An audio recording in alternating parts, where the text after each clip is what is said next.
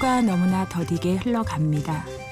당신을 만나려고 기다리던 시간은 행복했고 함께 있을 땐 시간이 너무 빨리 흘러가 숨가빴는데 제 곁에서 당신이 사라져버린 지금 시간은 더 이상 흐르지 않고 세상은 그대로 멈춰버린 느낌입니다. 하루가 늘어진 엿가락처럼 너무나 깁니다. 정말 세월이 답일까요? 제게 없는 무언가를 내내 기다리는 것처럼 더딘 하루에 잠시 쉼표를 찍게 되었네요. 심야 라디오 DJ를 부탁해. 오늘 DJ를 부탁받은 저는 박미혜입니다.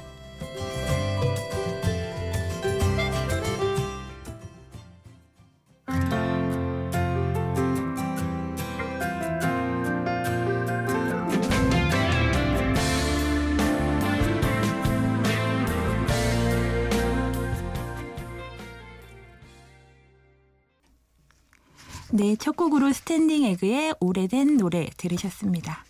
안녕하세요. 저는 박미혜라고 합니다. 현재 사는 곳은요, 강원도 태백. 하는 일은 부모님이 물려주신 장사를 하고 있어요. 저는 태백에서 나고 자랐어요. 고등학교까지요. 대학 졸업 후부터는 쭉 서울에서 직장 잡고 자리 잡고 살았어요. 근데 집안 형편 때문에 2012년 5월 30날 짐을 바리바리 싸들고 다시 고향인 강원도 태백으로 오게 되었습니다. 그렇게 태백인이 된 지 3년입니다. 말하자면 3년차 태백인인 거죠.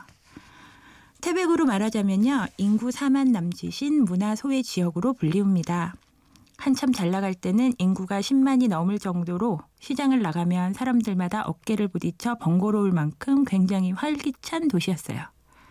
제 유년 시절을 생각하면 아침에 새 옷으로 갈아입으면 저녁이면 옷이 검게 되고요. 발바닥이 새까매지는 건 너무나 당연한 일상이었어요. 우리 동네 앞에는 황지천이라는 큰 천이 흐르는데요. 냇물이요. 냇가. 네, 이게 흐르는데요. 우리는 그 천을 흑룡강이라고 불렀어요. 항상 까만 물이 흘렀으니까요. 어린 시절에 저는 세상의 모든 강은 다 검다고 생각했었는데 그게 아니더군요. 뭐 태백에 대해서 할 말은 많지만요. 태백에 관심 있는 청취자분들은 인터넷이나 모바일 검색 한 번만 하면 수많은 정보가 바로 짜라락 뜨니까요. 저는 일단 패스하겠습니다. 네, 제가 오늘 할 얘기는요. 지극히 주관적인 일일 DJ 박미혜가 태백에서 사는 얘기입니다. 네, 음악 듣고 이어가겠습니다. 이적에 같이 걸을까.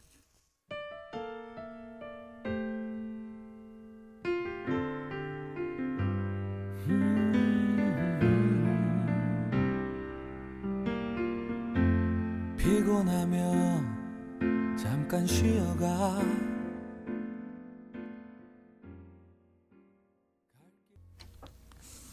네, 이적에 같이 걸을까였습니다. 태백에 내려가서 살다가 보니까요, 여러 가지 장단점이 있더라고요. 장점 중에 제일 큰 장점은요, 당연히 맑은 공기입니다. 서울은 도저히 어떻게 할 수 없는 텁텁한 공기요. 더워도 텁텁하고 흐려도 습하게 텁텁한데 태백은요. 이거 못된 자랑질인데요. 더워도요. 쨍하게 잠깐 덥고 말고요. 흐린 날은 흐린 날대로 아주 매력 있게 좋아 하는 그런 느낌 있는 공기거든요.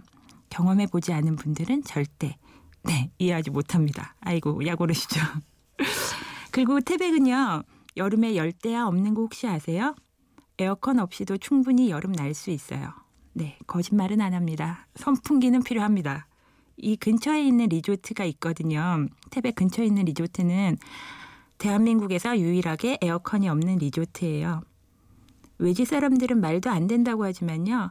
막상 와보시면 여름밤에 이불을 덮고 잔다는 이색적인 풍경에 깜짝 놀란다는 후문도 있어요. 네, 또 다른 장점 하나는요. 이건 감정적인 부분인데요.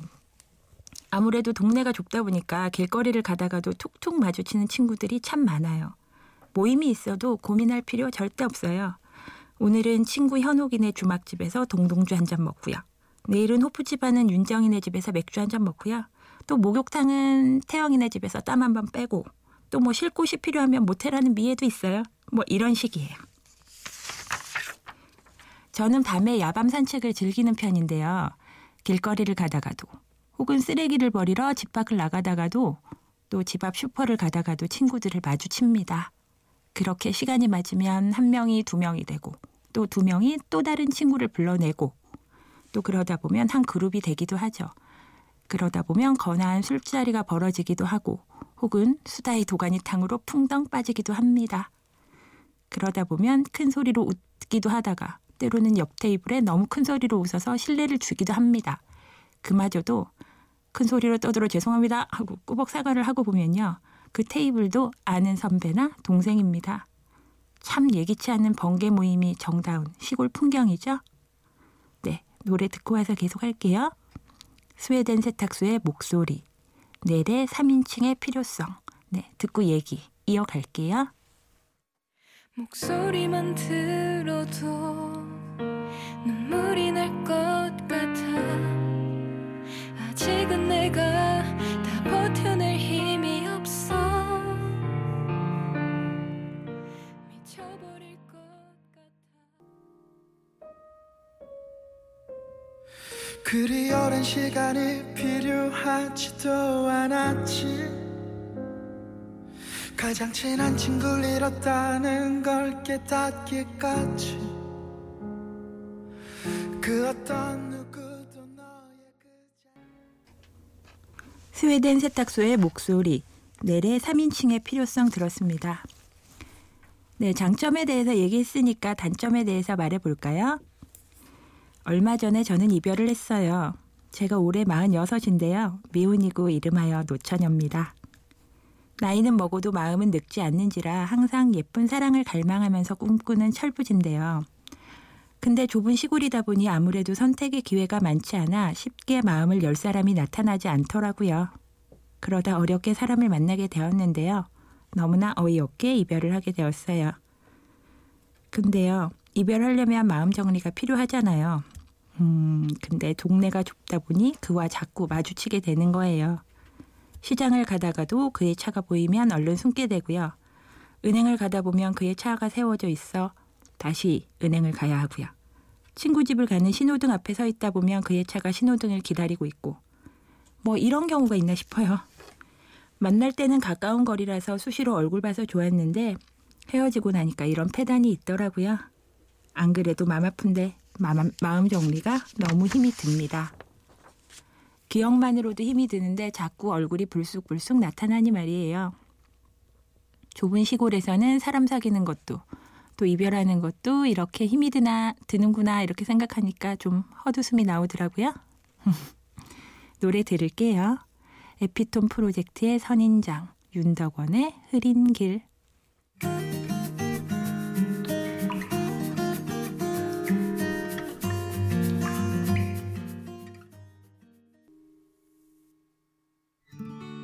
먼지 날리는 길 위에선 조심스레 걸어도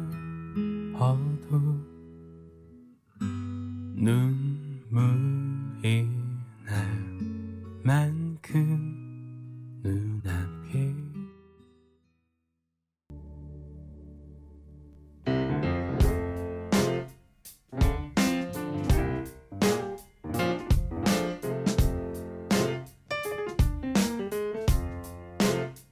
어느 날 문득 따뜻한 바람이 네가 보낸 걸까.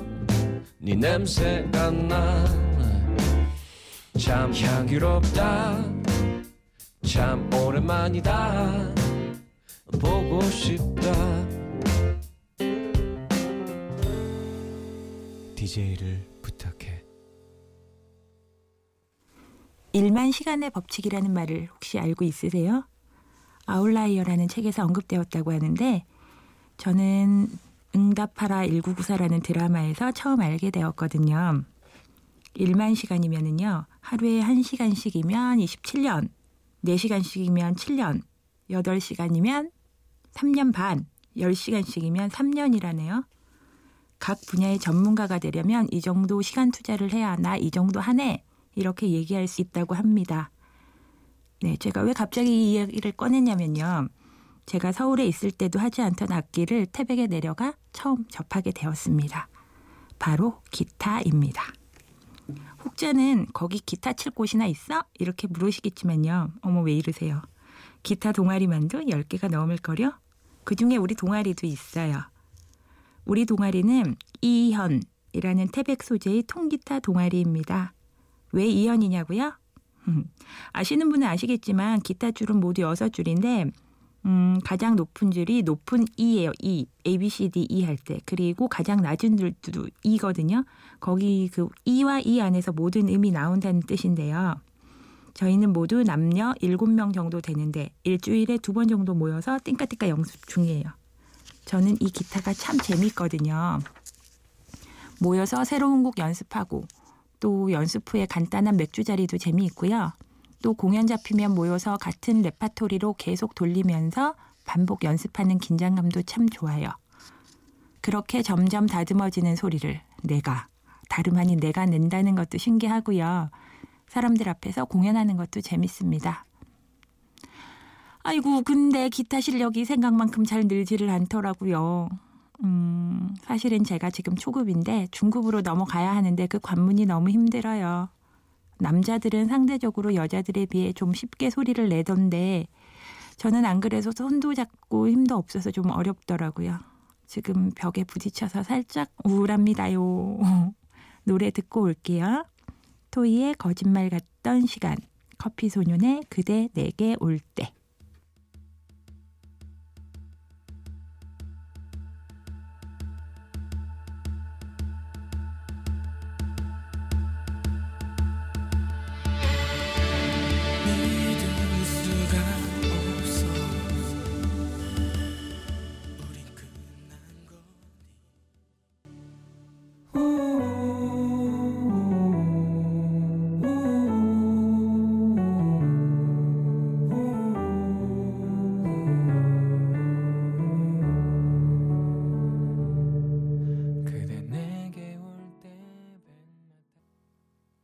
기타에 대한 얘기 한 가지만 더 해볼까 합니다.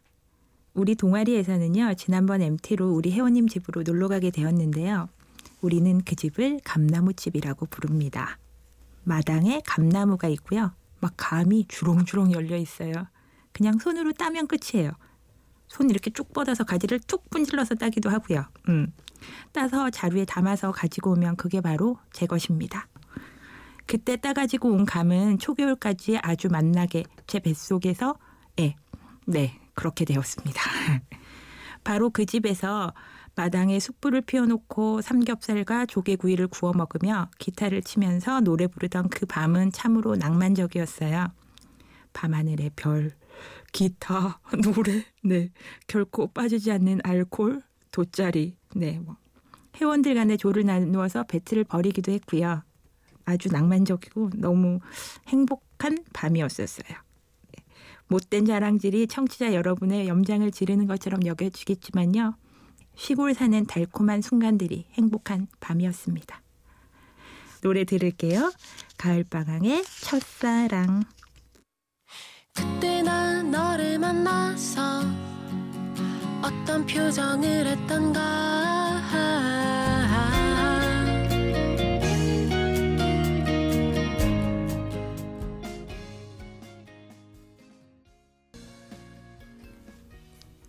거랑까, 시알리다, 끈안다, 묻고, 문대다.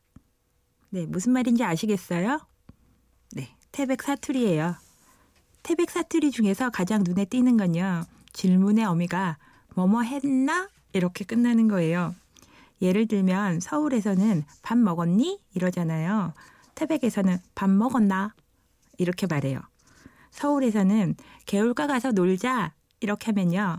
태백에서는 거랑가 가서 고기 구워서 먹으면서 놀제 이렇게 합니다. 세어봐 계산이 맞을 테니 이렇게 말하는 건요. 태백에서는 쉬알려봐 계산이 나온다니까 이렇게 말해야 통합니다.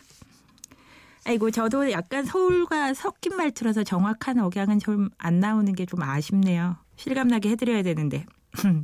네 이해해 주세요. 네, 노래 듣겠습니다. 유나의 기다리다.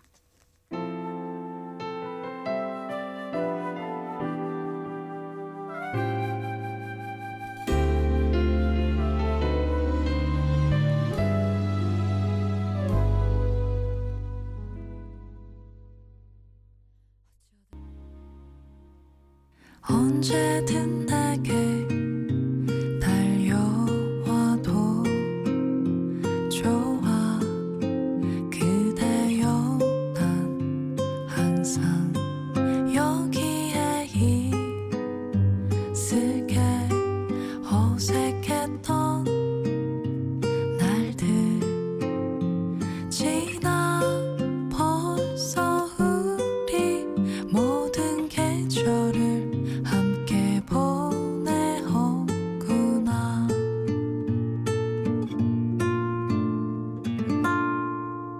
DJ를 부탁해.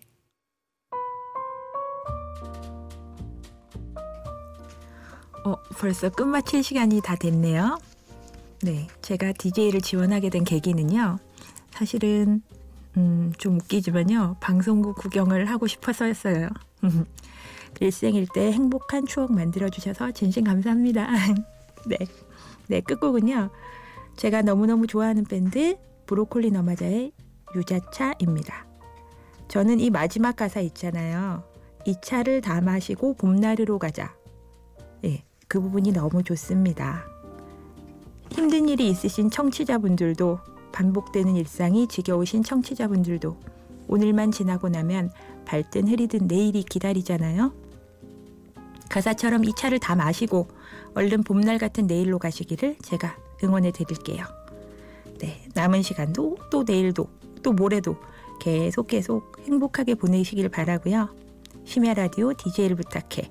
지금까지 저는 태백에서 온 박미혜였습니다. 고맙습니다. 바닥에 남은 차가